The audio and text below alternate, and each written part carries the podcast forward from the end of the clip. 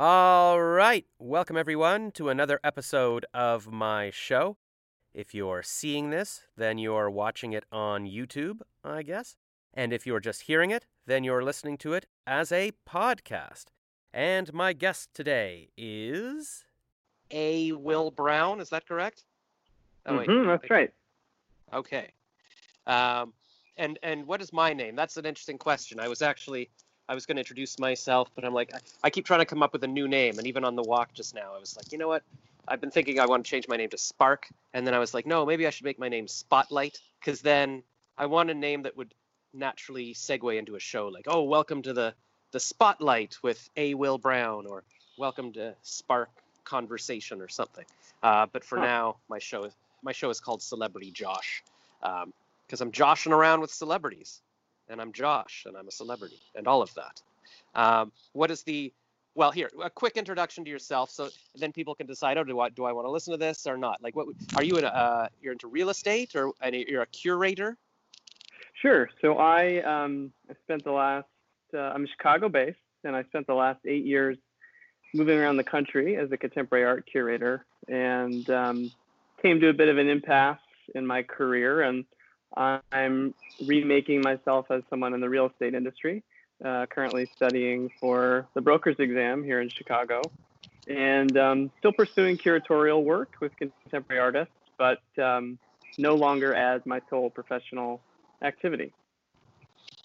Okay, cool. I think I don't know if it was my internet that was it was just cutting out at the beginning of that. Um, could you uh, could you like just do the the beginning part again? Sorry. Yeah, sure. Um, I am a well, for the last eight years, I've been a contemporary art curator, working at a couple different institutions, traveling around the country for my job and my career. Um, and I've come to a bit of a transition stage, and I'm working in uh, real estate now, studying for my broker's exam. Okay, so maybe you've your passion is curation, but you're realizing there's not a lot of money in that, and you're looking for a backup plan, or is, is you know?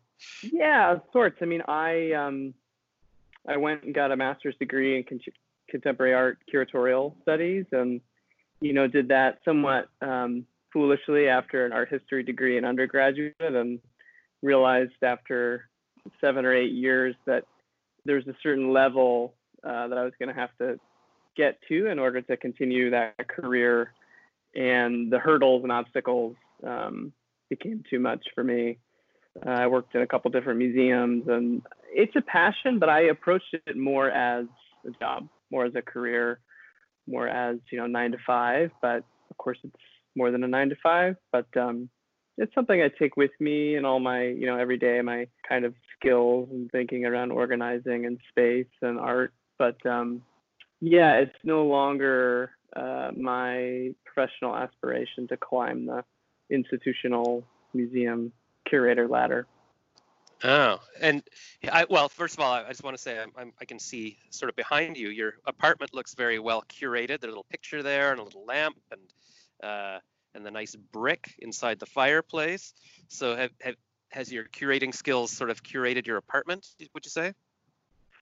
Well, in a way, um, that's one of the things that brought me to curatorial work from the beginning. Was that I grew up in a family of artists and I was always interested in organizing space and sort of putting pieces together in a way that I found aesthetically pleasing or interesting. It's hard to do that when you have when you're a kid and you have no uh, budget or money or control. You know, you, you sort of put things together as you can. Um, but as I've reflected back in my career on why I spent so much time, you know, in this curatorial world, I realized that I just love putting things together and making a kind of interesting composition. Um, and I'm sort of translating that into real estate and thinking about how I can help people achieve the kind of aesthetic, pleasing, interesting spaces in their own lives and own some of those. And then they can go ahead and um, use their own way of organizing within those spaces.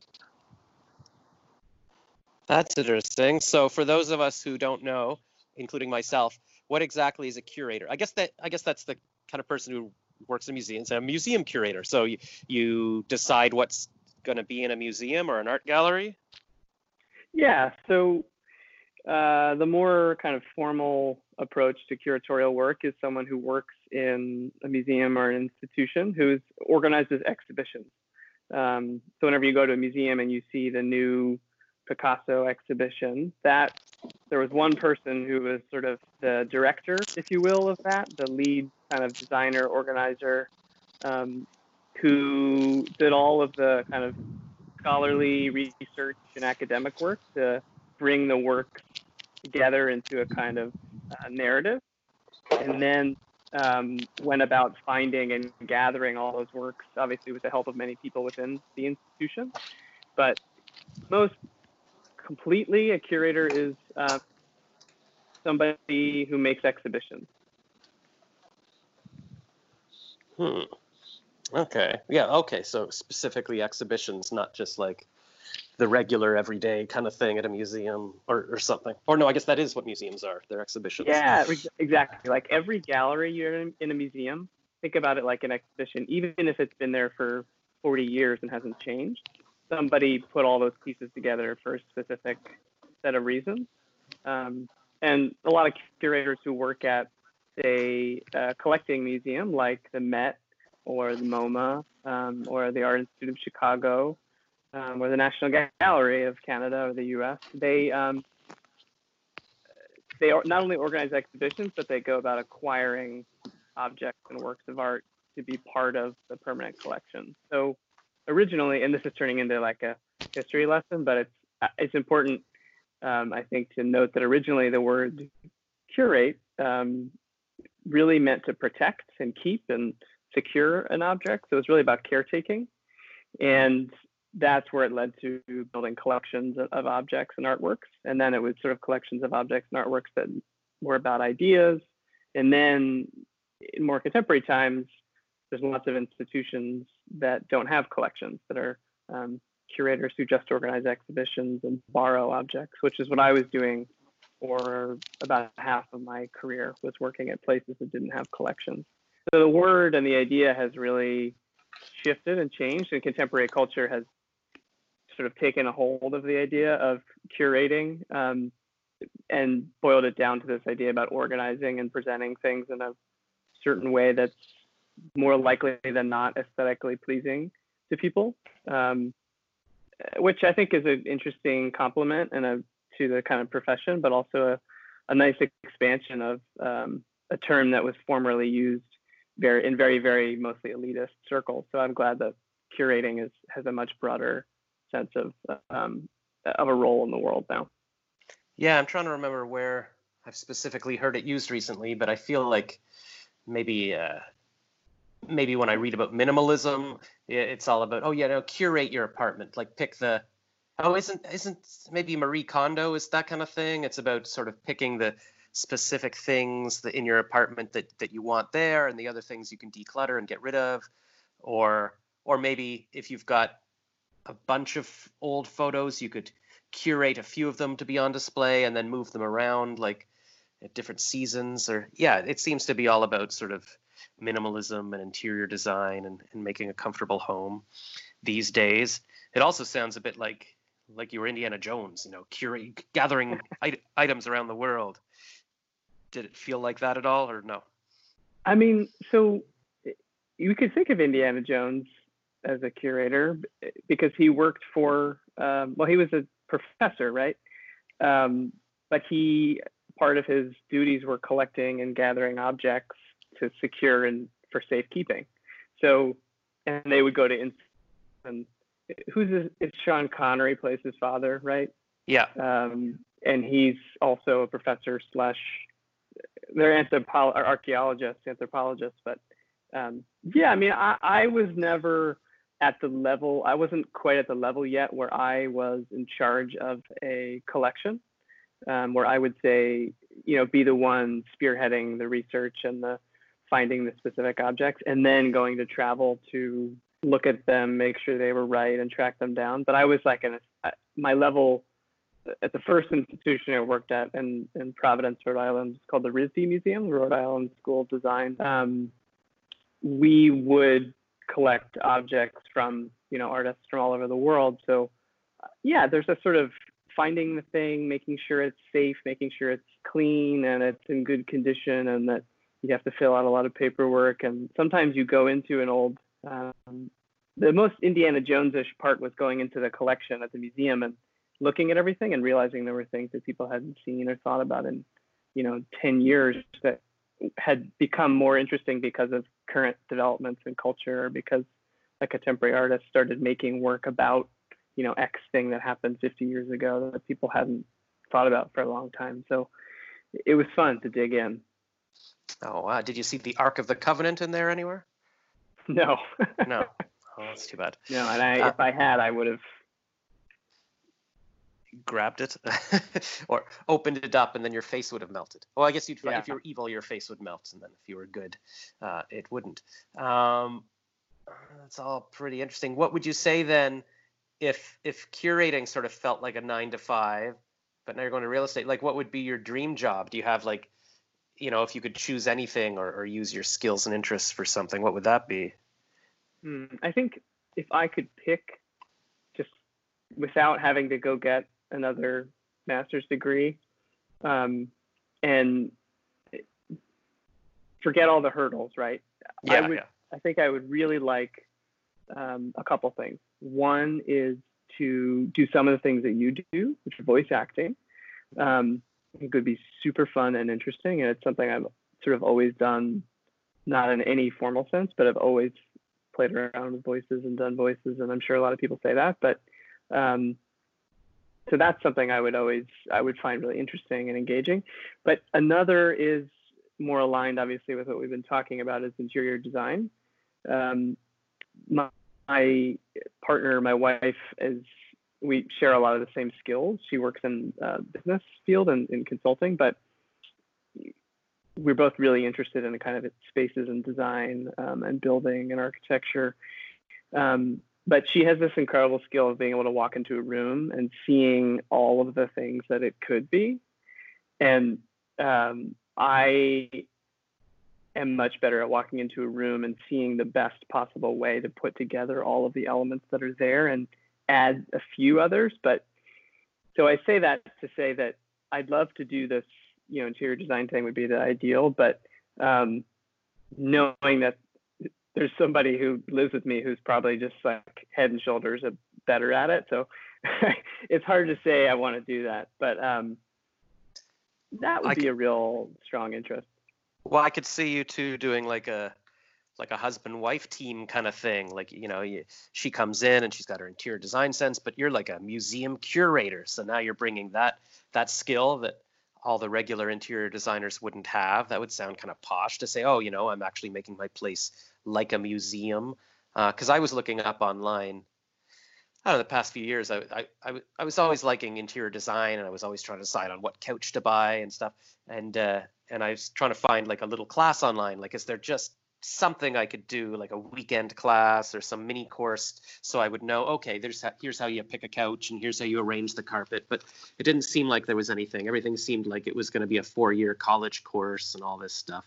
Um, that's a, that's a side tangent. But yeah, I could also see because I was going to ask you earlier, like, would you ever want to do like YouTubing and say, you know, maybe a, a regular show where you just talk about items like Antiques Roadshow or something? You're like, oh, here I'm curating, and today I'm talking about this, and how will you know if this is worth something? But maybe you could pitch a reality TV show or one of those, you know, home network kind of things with your wife, where you go into places and and and she's the one who uh, says what we should bring in, and you're like, oh, here, but here's what we can do, what's already there anyways, just some little ideas. And then because you're also going into real estate as well, and they're always looking for um, personable real estate agents for all these real estate shows. So who knows? Maybe there's a way to combine it all into some YouTube empire or TV empire. Yeah, I think that would be super fun. It's a little um, part of the reason why I am transitioning out of the curatorial field is because I'm not the most um, me first not to say that people who have shows are, but I'm not necessarily good at demanding space for myself and my ideas mm-hmm. or seeking it out. Um, but I think it could be really interesting to share the way I see the world aesthetically, interiors, exteriors, art, design, um, and find a way to present that publicly. It seems pretty daunting. But and there's a million people out there who are super good at that at at the technical stuff, the non-technical stuff, but also have like, you mean you check out some of these lifestyle Instagram um, accounts, and you're like, that's exceptionally beautiful. How could I even compete? But I guess part of it is just going out there, doing it, putting out there your best possible presentation, and seeing what happens. Yeah, yeah, I'm in these Facebook groups all about you know motivation and entrepreneurship and being creative. And the, the main issue everybody has is imposter syndrome. It's like, oh, other people are better, other people are doing it. Why would I be qualified yeah. to do this at all, kind of thing. But I think especially with creative stuff, nobody is better per se than somebody else. It's just different. So everybody's got their own style. Uh, so whatever you're bringing to the table, um, is different than what other people have. It's all based on your own experiences and your own tastes and stuff. And so people, some people might like you, some people might like other people. And also there's enough, there's a big enough world for everyone. Like even if there was a better interior designer, they don't have time to do every single person in the world's house. So uh, everybody needs someone else. And yeah, I think it's important just to get your creativity out there. And if people like it and they're drawn to it, they'll, they will. And if they don't, if it's not their cup of tea, then they won't have to look at it and also even if people are putting out things and it's not perfect or whatever i think that encourages other people to do it because they say hey you know what they're they're doing it and and they're pushing past their fears and maybe it's not the perfect thing but if they're doing it then i can do my art too so i think it, there's always nothing but goodness that can come from just putting yourself out there and seeing what comes of it but i think that's also a sign of intelligence when when people are like, "Oh, maybe I'm not good enough. I don't know." There's other people like you recognize that what your your flaws are, what maybe you haven't, you know, achieved your perfect uh, level of things.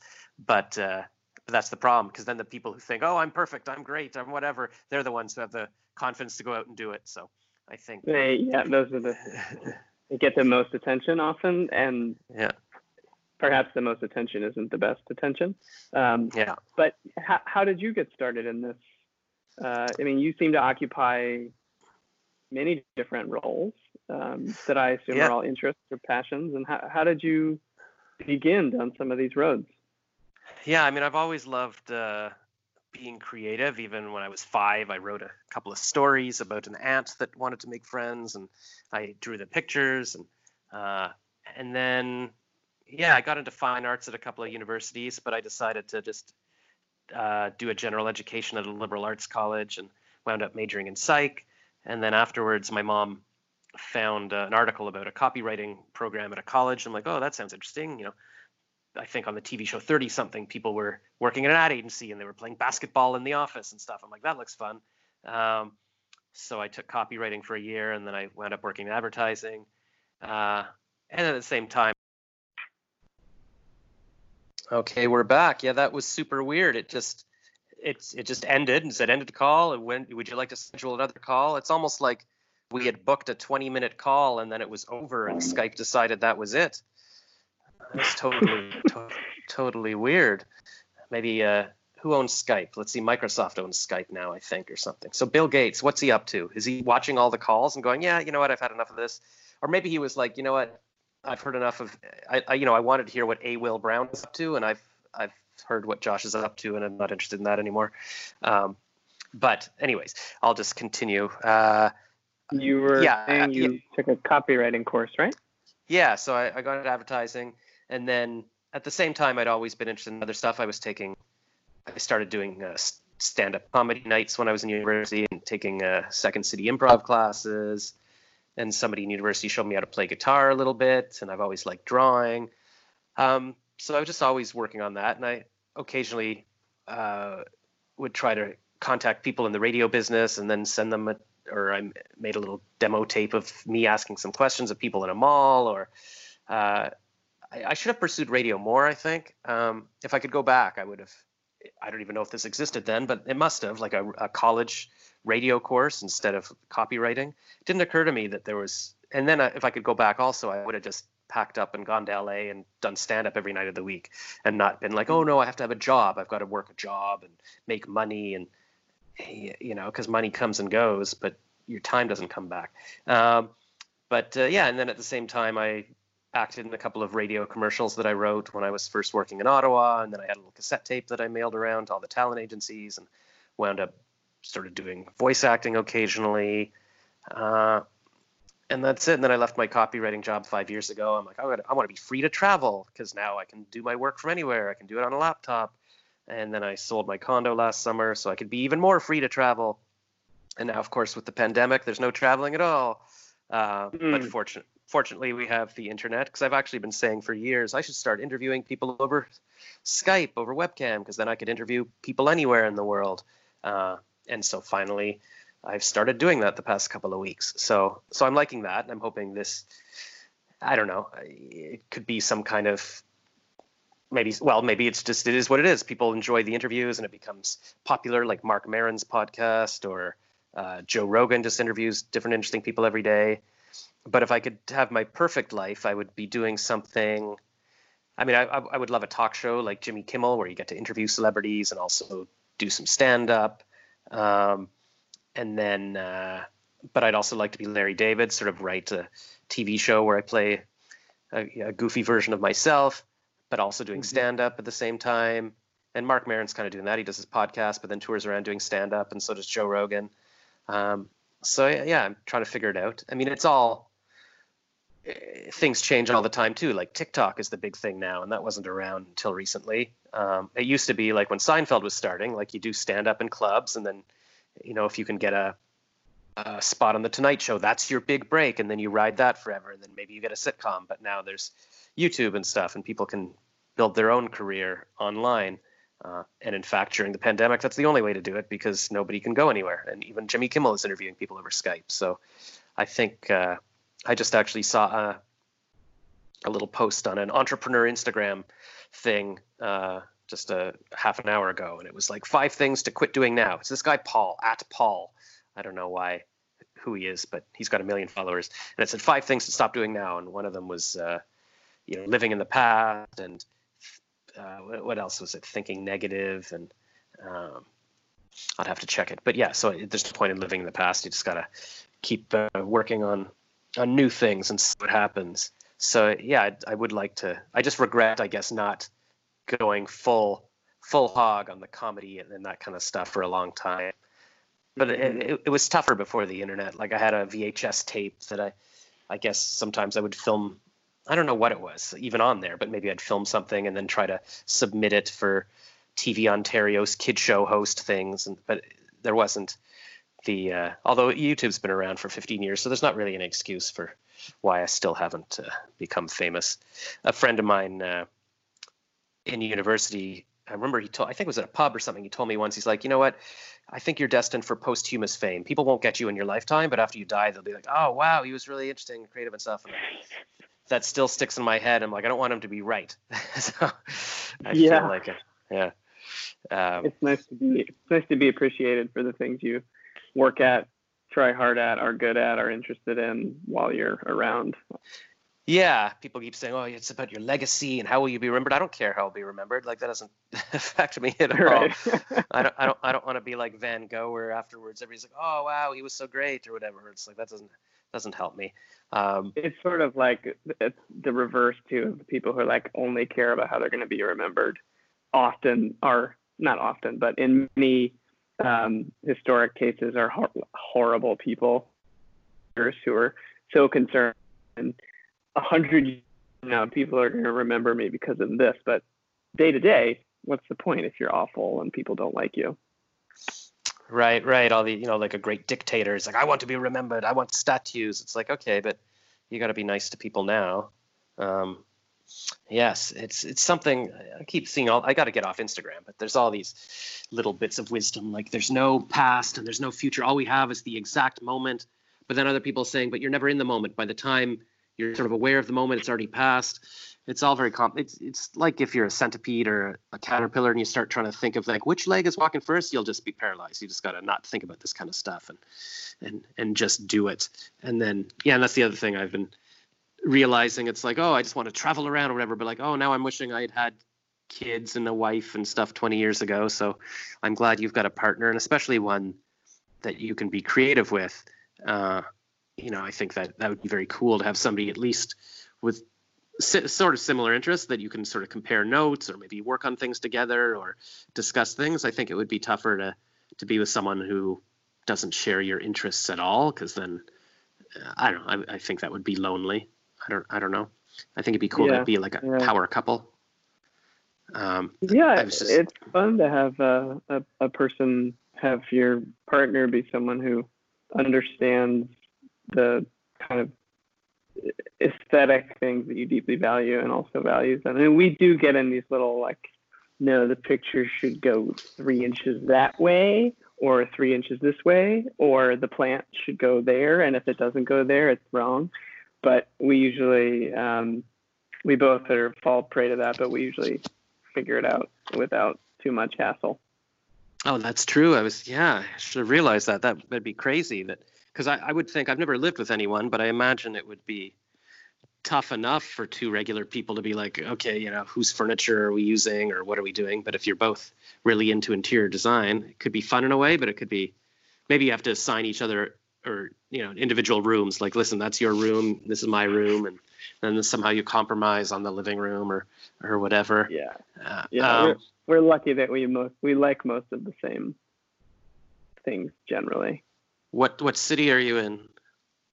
We live in Chicago, but um, for the last so we've been here for almost a year, and three years before that we were in Cleveland, and the three years before that um, we were in Providence, Rhode Island. Okay. And How did, how did three, three years before that, I was in Oakland, California, and the three years, four years before that, I was in Baltimore, and the 20 years before that, I was in Philadelphia. Oh wow! So you've been you've been everywhere. That's Mhm. kind of cool too. I've just been sort of bumping between Toronto and Ottawa. I've never taken the leap. I mean, it's harder, I guess, if you don't have a visa to move somewhere. But um, but I could technically be living in the states, I guess, and just doing my stuff online. And I never never did it. And then finally, I started traveling. At the the beginning of March, I went to a podcast festival in um, in Orlando, and then I'm like, oh, I went to down to Tampa for a bit, and then in Miami for a night, and then the pandemic was hitting. I'm like, I gotta get out of here. But but I was chatting with a woman on Facebook today who she's somehow in real estate in uh, in Orlando, and she says, hey, you could come sit by the pool and promote Orlando Dream Real Estate Project or something from the pool. And I said, what's your website? She's like, I'm still working on my website, so I don't know what her business is, but. Uh, I always thought it'd be interesting to live in Celebration, Florida, this perfect little village that Walt Disney built or whatever. Um, Mm. what are you going to be like a real estate agent then, or what? What is it in in real estate that you're doing? Yeah, I um, I was interested initially in all of the kind of aesthetic parts of real estate, like design and staging houses, and um, then realized I should just get a broker's license as a kind of through line, and then can decide how to take that from there. But I'm taking my broker's exam on Monday, um, so I'll start as a real estate agent, and then um, see, you know, what how I like it, what I like about it, what if I want to. You can work in an office, you can work independently, you can um, use that in a lot of different ways. I could go and start doing appraisals if I wanted to. You have to get a different certification, but um, it's sort of it's a very broad field, obviously, but it's one that has the more work you put in, there's a strong correlation to actually getting compensated, um, which is not necessarily true in my uh, past life. Mm-hmm. Um, so I'm I'm excited to be doing something where there's um, a I'm helping people buy and sell homes and live in places that they want to live in, um, and b that I can have access to look at and be in a lot of different houses and spaces, but also to be for the first time in a field where my time um, and hard work is sort of compensated a little more fairly. hmm Yeah, I imagine it's sometimes in sort of corporate positions or whatever. It's almost the more work you do, people get mad because then you're making them look bad, or or or if it's salary position, yeah, you could work your butt off, but you're not getting paid any more than you were. So it it's it's kind of like socialism. You're like, well, why would I work hard then? Uh, Well, and the curatorial, the um, curatorial work is notoriously poorly paid, uh, in part or large part from the historic precedent that those who could afford to be curators were people who were already wealthy. So when the kind of jobs started to be formed, when those roles in the early 20th century, it was people who already had collections or were um, basically wealthy patrons of institutions who had a lot of deep knowledge about art and art history, but you know didn't need to get paid very much to to work a full time or more job. So that that's carried over in a lot of ways, and people who have advanced degrees um, are really underpaid and undercompensated in a way that I it's it was detrimental to me, but for many people, I think it's it borders on um, criminal in a way that it, it's just not sustainable and it's just not fair. And that's part of what drove me away from continuing down that path. Hmm. That's too bad. Because, yeah, I've been thinking lately too about how people who go into fields where they're curating items or they know about history or whatever, it's all important because otherwise, how do we know this stuff? Like, you know, uh, for to uh, teach the history of World War II or the history of Greek art or whatever. People have to keep learning it and then passing it on. And if it just disappears, nobody knows anything anymore. So it's too bad we we can't compensate it to make it make it viable. Uh, I was thinking. Yeah, I mean, to, like yeah, it, like teachers. I mean, at least in the states, teachers who teach at public school here, they're paid terribly for the most part, and especially young teachers starting out and they have to pay for things like the supplies in their classroom. I mean, these are the people um, who are sh- helping shape the minds of our children for who are going to help shape the world. You'd think we would pay them pretty well and train them in a way that is sustainable for them, but no, of course not. Anyway, that's a long path. You were saying you were gonna you were thinking about getting into, and I yeah, no, I mean, well, teaching. Yeah, I was actually thinking of getting into teaching as well. Uh, or, well, it, recently I was like, I wish I had become a teacher. I'm like, that would have been fun. I would have been entertaining to the kids, and um, because I, I miss school a lot. I miss the the environment and being around, you know, young minds, and then having the the teachers as as colleagues and growing with them, and I don't know. It also, and I'm like, so yeah, there's a lot of paths I start thinking about that I'm like, oh, I wish I'd done that. I wish I'd done that. So I regret that. Um, but then I was yeah, I was going to say uh, I'd been thinking recently about oh maybe I should go into real estate because I I interviewed uh, probably like literally a hundred real estate agents when I was selling my condo last year because I was like I didn't really understand how, what they did or how it worked and I'm like which which agent would be best and um, and so yeah I sort of learned a lot about what it is they do and I started thinking maybe I should do this myself because I'm I'm personable I like to promote myself and do social media uh, and then I was talking to a friend actually from that I knew when I was in uh, like public school. That he's now he's a broker. I guess and yeah. So I had to learn difference between what's an agent and then he's a broker. So then uh, agents can be under him, but he's got his own little brokerage so that he doesn't have anybody under him. It's just him. But he was saying maybe I could take the course and then be under him. Um, but then I, I looked into it and I was like, you know what, it's pretty expensive and it would take a long i think it was at least 10 months or a year or something of studies.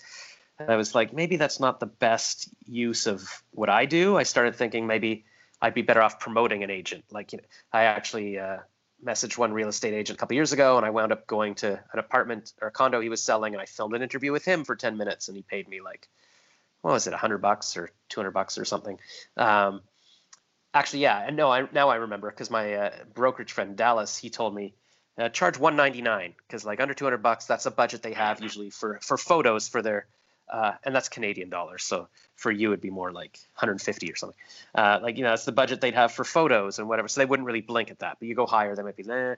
So yeah, I think I charged them 199, and uh, I thought that was kind of fun. So maybe because uh, some agents do their own social media they're really personal they're all out there but others are kind of like mm, you know that's not their thing so they might appreciate me saying hey i'm going to come in and make a fun video for your apartment uh, but i haven't really pursued that anymore either um, i guess almost everything i do now i start thinking like is this the best use of my time is this what where does this represent where what I want to achieve. Like if I became the most famous real estate agent guy in the world, would I be satisfied? And probably not. But I feel like if I did become a big interviewer with a talk show, that would be kind of my dream thing. So that's why I'm trying to put my time, not that it pays me any money yet, but uh, trying to put my time into that for now because that's where I want to be. So it's good, and that would be my advice to uh, to anyone, I guess, listening would be yeah, figure out where what your dream is, and then work towards that. Don't spend 20 years just working at some job because you figure, oh, that's I need a job and I'll work on my other stuff. I mean, you still need money and stuff, but but if there is something you're really passionate about, figure out how to do that from the beginning because uh, you don't want you don't want to live regrets. Do you have advice to uh, people who might want to get into curation or and or real estate and or interior design and or have a wife one day and or live in Chicago? Um, well, before you get into to curatorial work, uh, seriously consider how much time you're going to put into your education, how much money, and how much you might get in return. Um, and also seriously consider how competitive the field is. There are very few jobs. Those jobs are very competitive, and people who get them, if they can, tend to stay in them for as long as possible um, in more traditional roles. In more contemporary focused roles in institutions, you have to. My path as someone who's moved three times for my job, essentially, um, you have to move kind of every three or four years until you get into a certain level. So if you want to move a lot, see a lot of new things, meet a lot of new people, um, constantly be exposed to new art, and that's a part of your kind of fabric is going out and investigating the new, then it's a fantastic thing to do. Um, but if you're somebody who wants a kind of stable life where you can then pursue your passions, whether it be interviewing people online or going fishing or also making exhibitions, but you kind of need the baseline of stability, it's probably not the best thing for you. Real estate, I'm just beginning, so I don't even know if I will have a license yet as of next week. Um, but so far, it seems like a field that has many, many uses, avenues, applications, and it's one that uh, will most for perpetuity be needed um, and be something where there'll be work. People are, I'm in touch with a couple uh, brokers here who are, you know, I say I'm give them little updates. I've, I've gotten this far through my coursework and yada yada yada, and they say, "Cool, well deals are still happening, so let me know when you're finished." So I, I don't know. Um, we'll see. It it may last for me, it may not, but I'm excited about the prospect of something new that is engaged with a lot of the things I'm already interested in. Those are my those are my advices. Be nice to people. Um, be nice to each other. Wear a mask if you're out in public right now. And um, yeah, I think that's all I got. Yeah, no, that's that's all good advice. What was I going to say? Yeah, in terms of the curator, yeah, it does seem like I guess especially with the traditional curation, that's one of the few jobs or or one of the jobs where the longer you're in it, it's actually maybe a good thing. Like even in advertising, it's like, yeah, I've got knowledge and wisdom, but there's always a new crop of 20 year olds that are cheap and, and hip and whatever. And so, you know, unless you're running your own agency, you're kind of like, oh, what am I doing? And I guess maybe being a lawyer, you can grow into it kind of thing. But it seems like it'd be cool to be a, an old wise curator and have all, because, you know, you have more knowledge and history. Like that'd be kind of cool. Um, and it would be cool to travel around and, and find art and stuff. I guess if you had a wife that wanted to do that too, that would be cool. And then real estate.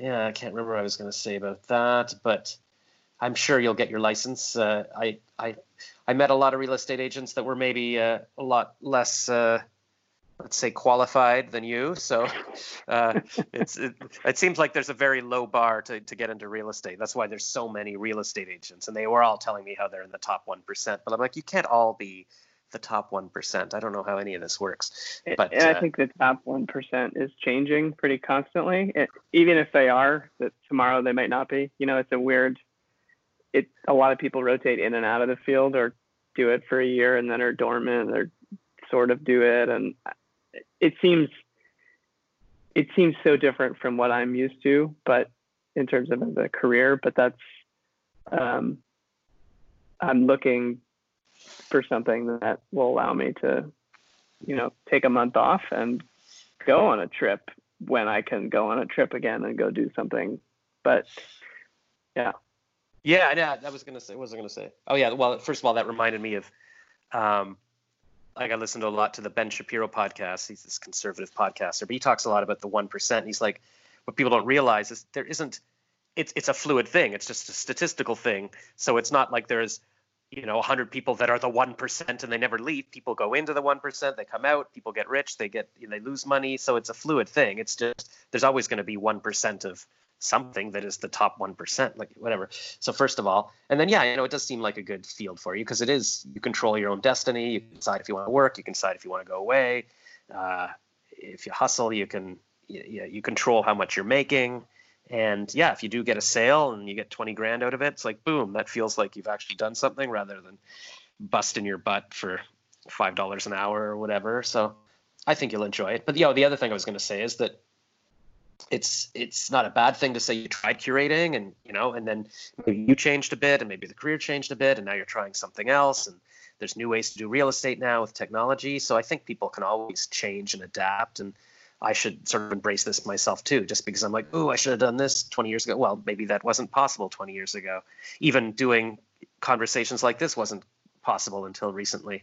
Um, so yeah, it's totally cool to decide, hey, I want to try something else now, and and and also, what was it? Oh yeah, this I think it's Rachel Hollis, some entrepreneur podcaster. She talks about how she started off uh, just doing a cooking blog or something. But then people were so interested in how she was making money with her blog and all this. She, she now teaches people how to run their own businesses online. And so she didn't know what her path was going to be. You just have to start doing something. And yeah, who knows where the real estate business will take you or it'll be fun too because you'll be meeting so many new people. Maybe somebody will say, "Hey, um, I, you know, I'm a rich, wealthy patron. I have my own museum. I want you to come curate it," or, or, or, "Hey, let's team up and do something." Who knows? So yeah, every day. Yeah, just, I think that'll be. I think that's cool, and I, I, I want to mirror that back to you. That it sounds like.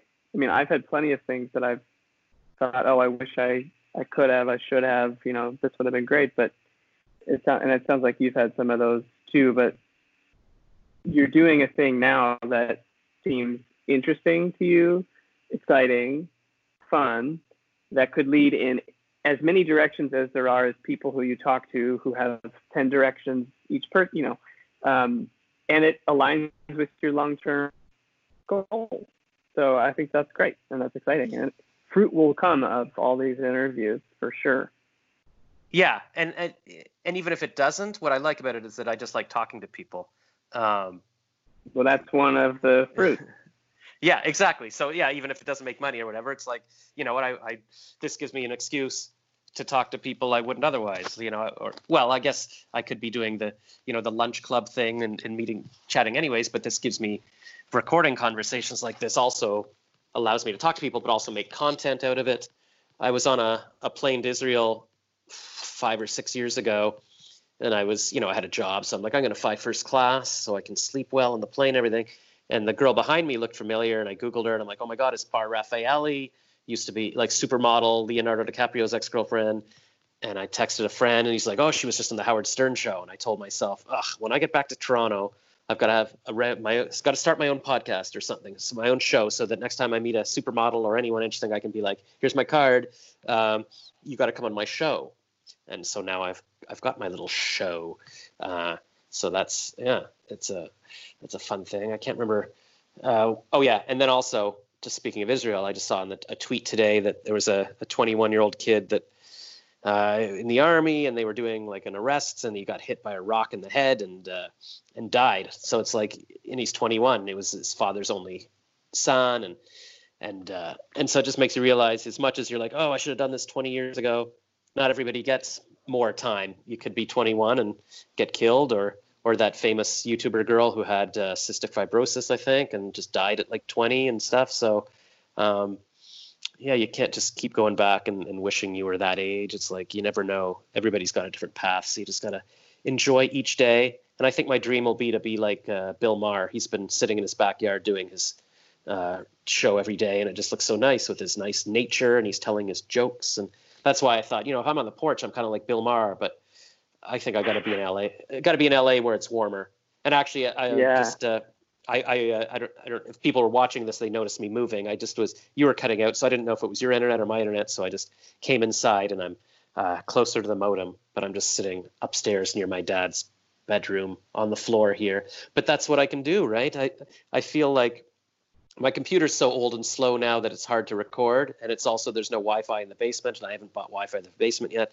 Uh, but I feel like you know what, I can do this just on my phone with my headphones and the little mic, because I was so worried about how was I going to record it, and I was also looking at um, there's something called Squadcast, uh, where uh, yeah, actually I'll share a link to that. I have an affiliate link for it, uh, but it's uh, in, in the description below but uh, they record you on your end and on my end, and then you get a mix of the sound. So it sounds like we were in the same room a bit. So whereas with Skype, when you're recording it, it just um, you know it's recording online, so it's not perfect sound. But Squadcast is working on the ability to record the uh, the video um, but they don't have it yet. Although you can see each other, it just won't make the video of it. So you could technically film the laptop. Anyways, I overthink all that stuff, and I realized, you know what? Just record in Skype. I know how to do it. I get a little video. I can put on YouTube. I can take the audio, put it on a podcast, and I don't think it has to be the perfect sound. Um, I think if people are interested in it, they'll they'll get it. They'll enjoy it, and uh, and yeah. So just my message to everyone is just do it. Just start today and just bang this stuff out, and you can keep changing it and adapting it. And you know, if if this show becomes huge and I'm making $75,000 per show or whatever Joe Rogan's making. Maybe he's making more than that. It's something crazy. Uh, then sure, I'll build a home studio in Santa Monica and people can come visit me there. Or or, yeah, or Barack, sure. Barack Obama can come to my garage like he did for Marc Maron. And Jennifer Lawrence, she's very welcome. That would be my dream interview. oh, and actually that that takes me back to what I was going to say at the very beginning when you were saying you're a curator. I think she married – some kind of art gallery curator or something. Some guy she met in New York. And... Mm, yeah, she married a. He's a director. He was a director at a contemporary art gallery, um, a very big one, well-known one. Um, so yeah, she married like the commercial art version of me, of like my what I would do. Um, wow. There's a there's a bit of this trend recently of like celebrity um, women. Uh, Chloe Sevigny also has. I don't think they're married, but it's just had a baby with um, a similar kind of a director at a contemporary art gallery. It's just a weird like go get yourself like a curator boy man person um, for these some of these celebrities and I mean, I'm sure that you know if they got married, they love each other and are having, I hope, a nice union no matter what. But um, there was a bit of a like go get a curator in vogue. Really? Uh, which is really bizarre. And I had a moment where I was like, when am I going to find like my celebrity woman? But um, I'm not the kind of person who moved, wanted to ever to live in or move to New York for work. So forget about it. Um, I was going to say something about, oh, I think a potential title for something could be closer to the modem. I liked when you said that. You said I'm closer to the modem. ah, that's not a bad idea. Close then, to the modem. Closer to the modem. And then maybe I could uh, make my stage name the modem, and then it would like fit. Because I was just on my or walk D- just or now. like DSL or something. Closer like, to, the, to the modem with DSL. DSL. Yeah, that sounds kind of like a rapper name.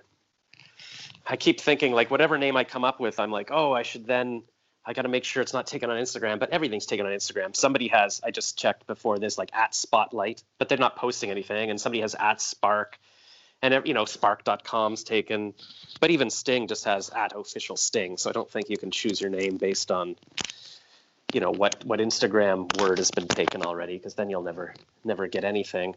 Um, but that's just blowing my mind that you okay so here's the modem. We're right now we're right beside it so there's no excuse now. You know um, it's like zach zach galifianakis is between two ferns. Right right right. And here's the close cool, to the modem. Yeah it's not bad. I was gonna originally call my show like at my old condo like in the closet or whatever because i was gonna record in the closet but that sounds like a whole different thing.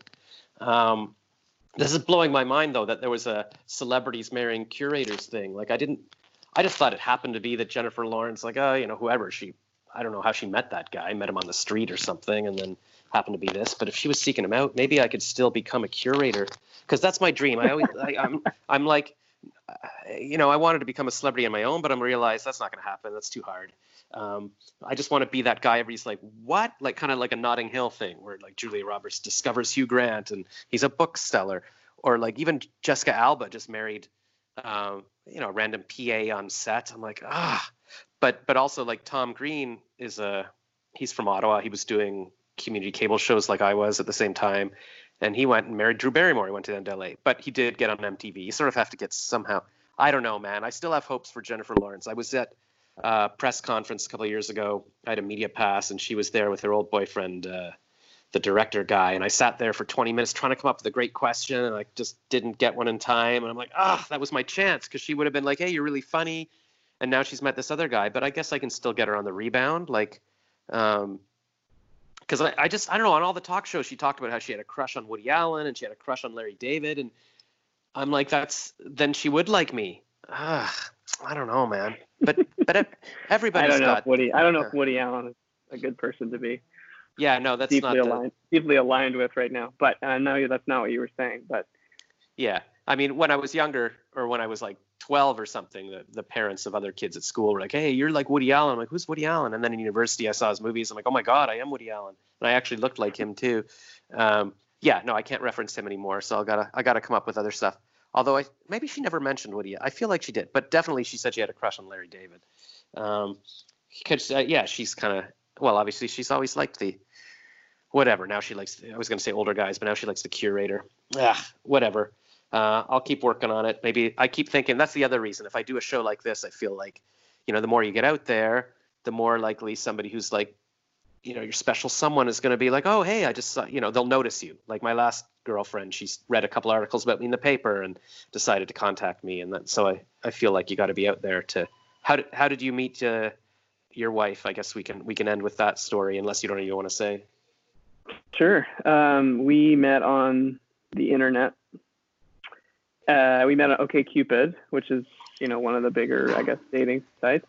Yeah. And had all this weird stuff in common. Like we went to the same very small summer camp in Vermont when we were kids. We weren't there at the same time, but we both went there. Um, her great aunt used to teach at the school I went to growing up. And then we had some other family friends in common. So we didn't know each other, but we had these sort of touch points that made it really much easier to kind of lay down an initial um, trust um, and an initial sort of I understand you as a as a person or as as a person in the world. Um, but yeah, we met online, which was cool. I'd done a lot of online dating, which at times was when I was in graduate school in California was like go on like five or six dates a week sometimes, and none of them were particularly fulfilling or then like the ones you really wanted the, the dates you really liked that you had like I had a great time tonight you know the next day this the woman was like eh, not interested you know or the ones and then the, there were a few times when it lined up and that was fun but um it was hard it became more of a like a thing to do than an actual pursuit of a meaningful relationship. The less you're looking, the sooner things come. It seems to me that's always the way it goes. Yeah, and that's what they say. Uh, the problem is, as you get older, yeah, it's you, feel like time's running out, and, and it's it's harder to not look and just live your life, kind of thing. But the best girlfriends I ever did have were, you know, the very first girl in university, and it's like, oh, why did I break up with her for no reason? you just think, oh, the, I'll see what else is out there. I think I actually realized I just hurt myself for no reason. I, I push myself away from things I like. I don't know why. Uh, but then, yeah, over the years, I, I used to meet people at bars, but then online as well. Hello, brief intermission here to let you know that there's an edit point here. Normally, I like the podcast to run in its full, raw form, so you're getting everything, but I've decided to edit out an eight minute discussion about my frustrations over online dating and the dating apps and the dating sites. And so there is a little fast forward we're going to do here. Uh, and that's why it's July 12th, actually, which is two months after I recorded the original podcast. It's because I'm like, oh, I got to sit down and find that part to edit. And I also had to revoice the the very beginning because the Skype audio cut out. So there's you know, uh, my voice sounds a little different at the beginning, you might have noticed. But, anyways, maybe I'll play the whole thing for you another time. You can message me if you really want to hear it. Uh, but yeah, now we're just going to skip forward eight minutes and back to the discussion. But the best people I've ever met were either in university or in bars. Uh, one girl I met on JDate, she was good. And then this other girl, I think it was Lavalife. She she was just doing research for a movie she was writing, and then she liked my profile, and so she signed up just so she could write to me, and we wound up making movies together. And then my last girlfriend, she read an article about me in the paper about eco dating, and then she's like, "Oh, he's just looking for dating." But then a year later, saw another article about me in the paper, how I pick up litter, and two of her friends sent it to her. She's like, "Yeah, okay, I better email this guy." And so we wound up dating, and I probably should have just married her and had kids with her, but oh well. You never know what's going to happen. I've spent the past couple of weeks contacting all my old high school and university friends because I regret not spending 30 years talking to them. And yeah, some of them never, Mhm. never, some of them never had kids. Some of them are getting a divorce now. Uh, some of them are having new kids now. So it's everybody's, you know, got a different path. Not everybody's got the perfect life where they got married at 20 and they've lived this beautiful life and now they have grandkids and whatever. So who knows? Just got to take it day by day. Half of those people are unhappy and bored anyway, you know.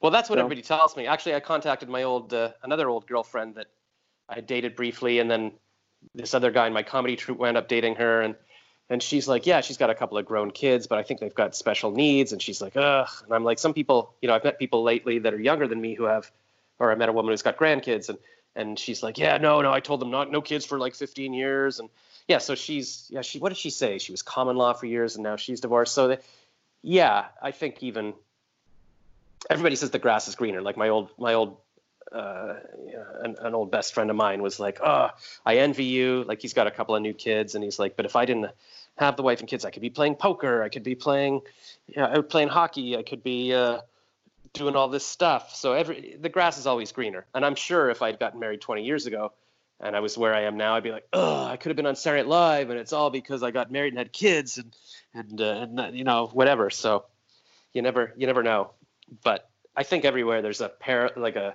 an alternate path where it's worse than you know I could have gotten hit by a bus 20 years ago if I had done something different or or whatever yeah, right so could get hit by a bus tomorrow.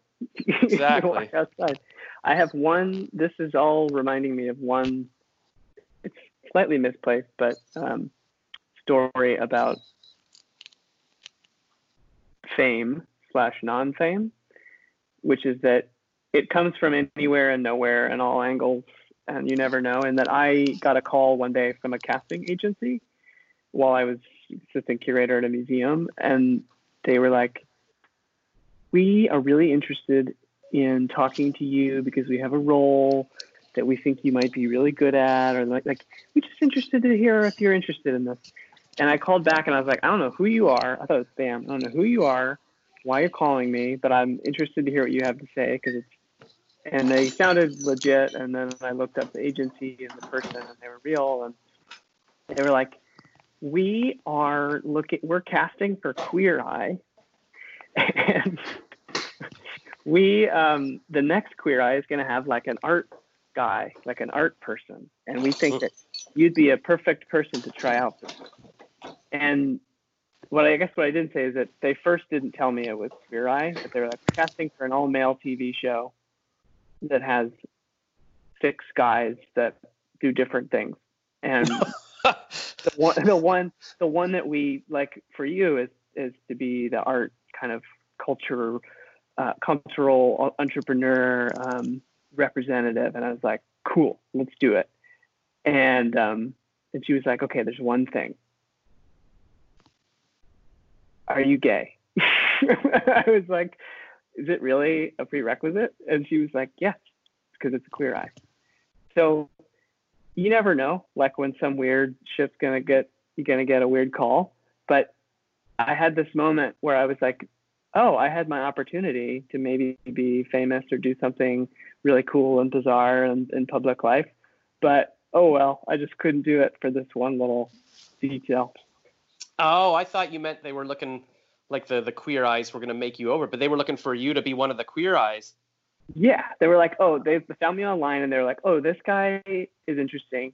he's totally gay, and let's get him cast for this show. and then they talked to Ah. me, and they're like, they're like, oh, you're not gay though.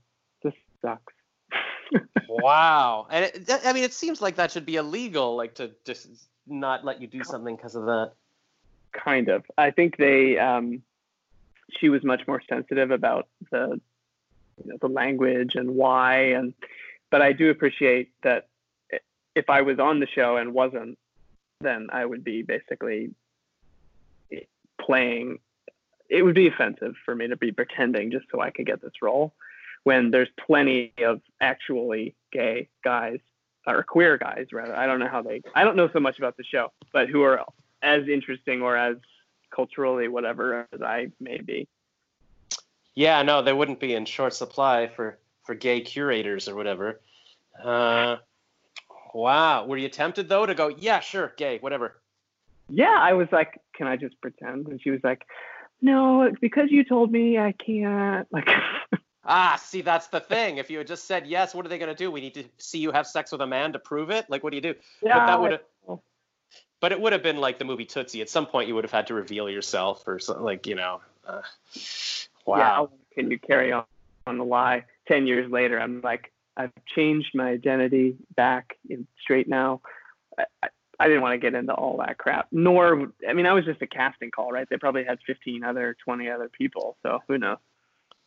would be fascinating though like uh, like it would be a good it would be a good movie the story of that and then you know of course like in tootsie you'd meet a woman and you're like i'm in love with this woman now but you can't because you have to be gay and also i guess it would ruin your ability to meet women because they'd all assume you were gay because you're saying you're gay oh it would be a whole thing Hello, me again. It's the day after I was editing uh, the other part out, and I'm like, uh, you know what? I'm going to edit another part out because, I don't know, jokes and sarcasm, they don't seem to come across very well these days. So we're going to skip ahead a minute and 20 seconds and back to the podcast. but you do have kind of a, a christian bale look i would cast you in something uh, Well, thank you. That's my Yeah. hair inspiration right now. The Batman, Christian Bale Batman hair. oh yeah or uh, or american psycho too have you seen that movie? bad. No, I have. Huh. Cool. Well, maybe you could be my. Um, uh, did you say that's the bad Christian Bale? I mean, yeah, he's he's a horrible human being, but Oh, right, he did good. He did a good job. right. Also, another lesson for don't be a serial killer, people. That's a bad thing. Um, I'm not condoning that at all, as well. That was shot in Toronto, though. Um, Oh yeah.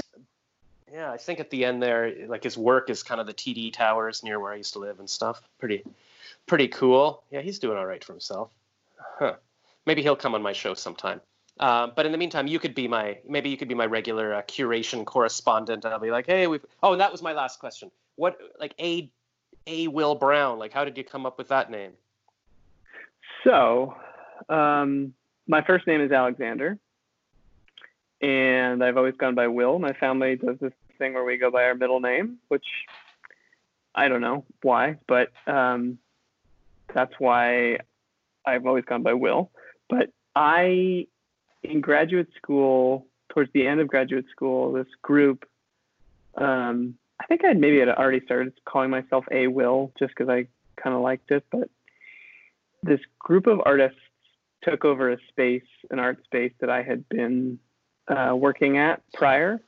And the art space I was working at closed as a small gallery project space. And they were like, hey, can we? There were three artists, sort of curators, and they were like, we're starting this like conceptual project, and ah, we like we we like you, and we really like your name, and we want to name the gallery Will Brown.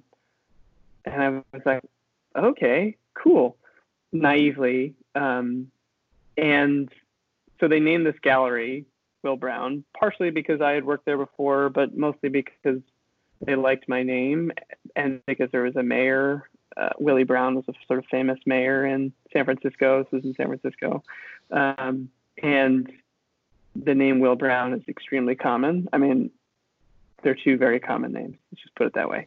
Yeah. So they had they were into this whole thing about the three of them were three people, but they were one person, and it was this whole kind of rigmarole about operating and creating an identity through three people as one person, as one artist, one curator, which was interesting, and they did some great, cool projects. But it was helpful to me to have to attach my first name initial to my name as a professional to distinguish um, from this a little bit. And but it's funny, I still get messages from people sometimes on Instagram. They're like, "Are you the the real? Are you real Will Brown?" And I'm like, "Yeah, I'm Will Brown. That was that's me." And I'll tell you this funny little story about it. But they're like, and I, and after a couple of years, I just started taking credit for the stuff they were doing. People were like, they were like, "Oh, I loved your project," and I was like, "Yeah, it was really fun and it was really interesting to like pretend to be, you know." And they were like, "Yeah, cool." I don't, I don't live there anymore, right? And I don't talk to those people so much, but there was a period where I just said like, "Screw it, I'm just gonna pretend that that's my art," because they took my name and there was no formal agreement or anything. Totally. That seems like yeah. I mean, you're totally. I mean, you are Will Brown and of the name. So yeah. So now see now you do. You didn't have to be the gay queer eye fake gay guy. Now you've got your own sort of pseudo secret fake life. So it all came around. That's kind of cool. I would think that you you should have been like the the straight queer. It could have been queer eye and the straight guy. I'm gonna pitch Yeah. that. Yeah. Yeah. Cool. And you're not. So yeah, people say, "Are you the Will Brown?" No, I'm a Will Brown. See, it it, it fits that way too. Exactly, also- and it's a good little conceptual twist there. Yeah, yeah. Very, very deep. Very perfect for an artist. Cool. And that's yeah, that's a good yeah. Because I mean, there's gonna be like yeah, there was a Whitney Brown, the Saturday Night Live guy. Michael, you know, Michael Fox. There was too many, so he was going to be Michael A. Fox because that was his real middle initial. But then he became Michael J. Fox because he didn't want headlines like people saying, "Oh, Michael A. Fox" or whatever. And so everybody's yeah, very, very good name like J.R. Tolkien or something. J.R.R. Good to have an initial, makes you more artistic. Cool. And so if you've noticed, I've been walking around again because my mom turned on the radio in the kitchen. I'm like, oh, that's annoying. So I've come into her little den here. But uh, yeah, we've been talking like an hour and a 20 minutes, I guess, almost. So that's probably good for this episode. And uh, yeah, uh, well, thanks for talking, A. Will Brown. And uh, usually, you know, if there's a real podcast, I'd be like, and follow my sponsor or whatever. But I'm still working on my sponsors. But I'll put my affiliate links in the uh, in the description below. And uh, and I guess people can look you. Should I ask if people want to look you? I can put your Instagram in the description if you want to be found or not. I don't know. Sure, I'll um, I can send that to you over Skype link here. Um, and yeah, thanks for having me, or thanks for doing the lunch club talk and turning it into something else. Nice to meet you. Yeah, chat. just so um, so so people know there is there is some website called Lunch Club where they match you with with calls and then yeah so you know sometimes I meet people on Instagram to interview and sometimes uh, if I'm doing a lunch club I'll say hey do you want to be interviewed and, and record it because you know we if we would have had this conversation and not recorded it it was a fun conversation and then it would be lost like uh like in Rutger Hauer when he's given the speech at the end of Blade Runner, it- he'd be like, you know, be lost all, all these things, these amazing things I've seen, like the Orion's rising above the moon or whatever. He's like they because he has to die because I don't know they're killing all the robots and he's he's like all these things will be lost like tears in rain. So I wouldn't want this conversation to disappear like tears. Have you seen uh, Blade Runner? I don't know if I've seen the full original. Yeah, I don't know. No. I mean, there's so many. There's so many. Ver- My dad's got a VHS tape downstairs that I think says director's cut. Like there was the original, then there's the director's. There's a million different versions. I should probably watch it again because I want to see the new one with uh, Ryan Gosling. But uh, he's Canadian too. And also, oh yeah, I was going to say earlier, like Ryan Reynolds, he married, uh, or at least he was dating Alanis Morissette, and then Scarlett Johansson, and now he's with Blake Lively. So he went through Hollywood as well, and and you know, the the one guy in Hollywood that surprises me that gets all the dates, and maybe he's just the one single guy or the one straight guy. What was his name? Um, from that '70s show, kind of like the. He's not Asian. What is he? What is he? What is his ethnicity? Like sort of dark hair. You know who I'm talking about? The guy who just for some reason. Oh yeah, his name's like Vladimir or. Oh no, um, Wilmer yeah, yeah, Valderrama. Is that who that yeah, is? yeah, yeah, yeah. He played Fez. Yeah. Okay. So Fez, what was Fez supposed to be like Indian or something? I think so, but I think he's like South American.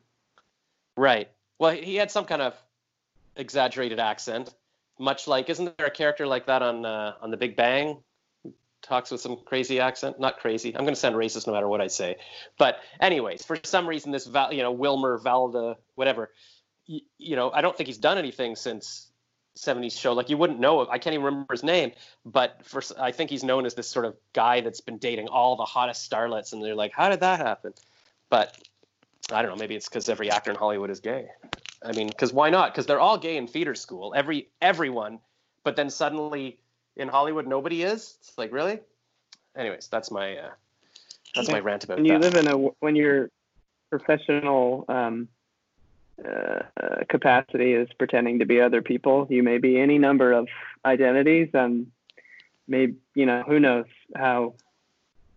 uh, It's a that's a world that I I met Joaquin Phoenix once, and I was I wanted to ask him a million questions about how weird it is to play all these roles so seriously, and then I was like, you know what?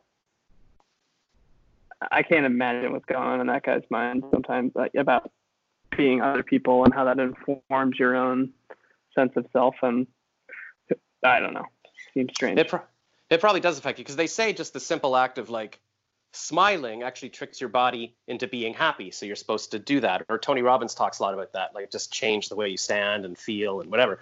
So if you have to fake doing something for three months and get into this thing, eh, it would probably mess with your head. Like uh, what I was uh, saw some voice audition that I had to do today that I was mentioning yesterday to my dad about they were looking for somebody to imitate Heath Ledger's Joker for some toys, like a doll that speaks or something. And my dad's like, "Oh yeah, yeah, isn't he?" Uh, I, I, I don't, somehow he was mi- mixing a couple of Jokers because he was like, "Isn't he dead?" I'm like, "Yeah, yeah, he's the dead one." Um, I still haven't seen that. He's like, "You haven't?" And I'm like, "No, that was the Dark Knight." He's like, "No, it's called Joker." I'm like, "No, Joker's the new one." That's Joaquin Phoenix. He's alive. Heath Ledger played the Joker like 10 years ago. He's dead. What? So I, I just gave up trying to explain it to him. But uh, but I haven't seen either one. So who am I? I have Uh, I have not seen not seen the new one. I'm a little afraid of it, not from a like scary movie way, but in a like uh, just I don't know. Interpersonally, seems very very dark, and yeah, I don't know yeah. if I'm ready for that. Yeah, I know. I can't. Uh, it's funny. There's all this stuff that I used to love. Like, if you'd asked me a few years ago, what music do I like? Oh, I love Coldplay. I love, you know, the, the stuff I listened to in, in the university dorm with my first girlfriend. It would be Enya and Sarah McLachlan, all these depressing things while I'm looking up at glow in the dark stars on the ceiling. But none of that can I handle now because it just would destroy me being like, oh, I wish I was there and I'm not with this person and all of that. So I don't even know if I could handle a, a Joker right now. But maybe at some point, once I'm dating Jennifer Lawrence, that'll be like, okay, I'm in a stable place now. I can go watch some dark stuff. Um, like that movie Mother that she was in with whoever the director is that she was dating briefly. Uh, Uh, what is his name? I don't know. Uh, I feel like he was he was doing well with that. I got to become a director or a curator, clearly. All right. Well, that's good for now. And uh, yeah, well, uh, thanks for being on my show. Talk to you later.